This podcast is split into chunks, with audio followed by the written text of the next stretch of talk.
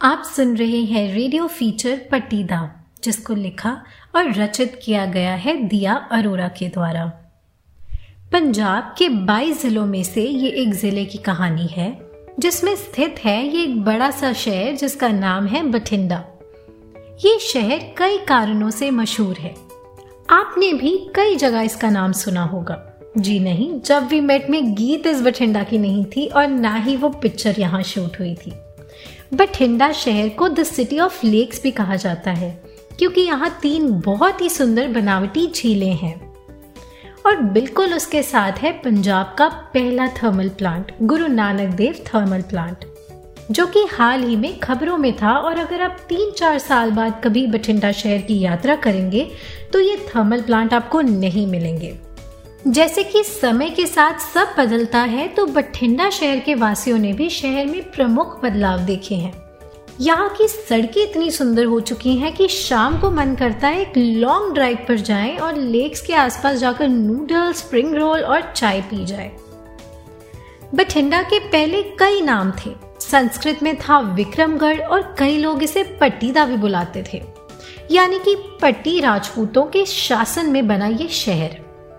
यहाँ पर एशिया का सबसे बड़ा रेलवे जंक्शन स्थित है, जो कि सीधा दिल्ली, फिरोजपुर, फाजिलका, अंबाला, हिसार, बीकानेर और श्री गंगानगर के रेलवे स्टेशन से जुड़ता है। चलिए बात करते हैं यहाँ की सबसे अनोखी इमारत की, किला मुबारक। ये किला बहुत ही प्राचीन है। इसे रजिया सुल्तान फोर्ट भी कहा जाता है। यहीं पर दिल्ली की गद्दी संभालने वाली पहली महिला रजिया सुल्तान को अपनी हार पर दुत्कार दिया गया था और उसे कैद किया गया था।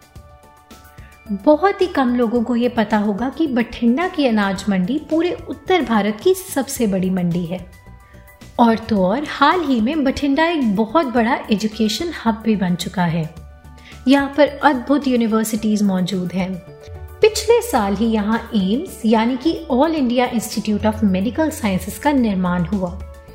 इसके अलावा यहाँ पर महाराजा रंजीत सिंह टेक्निकल कॉलेज और बहुत ही प्रख्यात आदेश यूनिवर्सिटी भी मौजूद है। लाखों की तादाद में पूरे भारत से यहाँ विद्यार्थी अपनी पढ़ाई के लिए आते हैं। शाम का समय यहाँ बहुत ही मज़े से गुजरता है। शहर के बीचों बीच एक मॉल है और उसके पास जॉगर्स पार्क और रोज गार्डन भी। इसके अलावा यहाँ अलग अलग थीम के कैफेज हैं, जहाँ आप अपने दोस्तों के साथ एक कप कॉफ़ी के लिए कभी भी आ सकते हैं। तो चलिए पूछते हैं यहाँ के धोबी बाज़ार में घूम रहे कुछ बठिंडा वासियों से कि वो कैसे अपना शाम का समय गुजारते हैं। मैं रोज शाम को रोज गार्डन जाती हूँ, उसके साथ ही जोगर पार्क है, वहाँ एक राउंड लगाती हूँ। फिर वहाँ से एक नज़दीकी बहुत सुंदर लेक है जिसमें लोग बोटिंग कर रहे होते हैं और बहुत नज़ारे वाला दृश्य होता है। इस तरह मैं अपना शाम का समय बिता कर वहाँ बिता कर आती हूँ और बहुत एनर्जेटिक महसूस करती हूँ। आज मैं खड़ी हूँ बठिंडा के धोबी बाज़ार में और यहाँ के फ़ेमस है राजू चाट वाले के गोलगप्पे और दही पापड़ी। मैं आती हूँ यहाँ पे हर वीकेंड यहाँ के गोलगप्पे खाने, जो कि सात पानी वाले गोलगप्पे हैं। और मोस्टली मैं अपना वीकेंड यहीं पे गुजारती हूँ, चाहे मुझे कुछ शॉपिंग भी नहीं करनी है तो भी यहाँ की रौनक देखकर मेरा दिल खुश हो जाता है। बहुत सी खूबियाँ होने के बावजूद यहाँ पर पेस्टिसाइड्स और खेती में इस्तेमाल होने वाले जहरीले पदार्थों के कारण कैंसर आम है। कई लोग इस शहर से बाहर जाने लगे तो इसके उपाय में सरकार ने यहाँ पीने के लिए ग्राउंड वाटर पर बैन लगा दिया है।